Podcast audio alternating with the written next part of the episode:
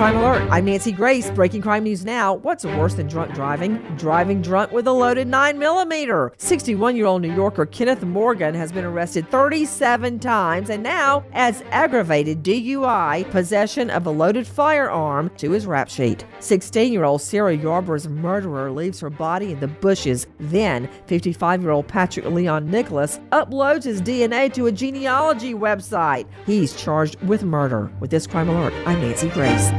I'm pretty handy around the house, but now that I have kids, I don't want to spend my Saturday installing a toilet or fixing an air conditioner. But thankfully, there's HomeAdvisor. HomeAdvisor helps me find the best home pros in my area to handle any kind of project. You can read reviews of the pros, check their availability, and even book appointments online. And what my wife loves most is that HomeAdvisor is completely free to use. Go to HomeAdvisor.com or download the free app to get started. HomeAdvisor.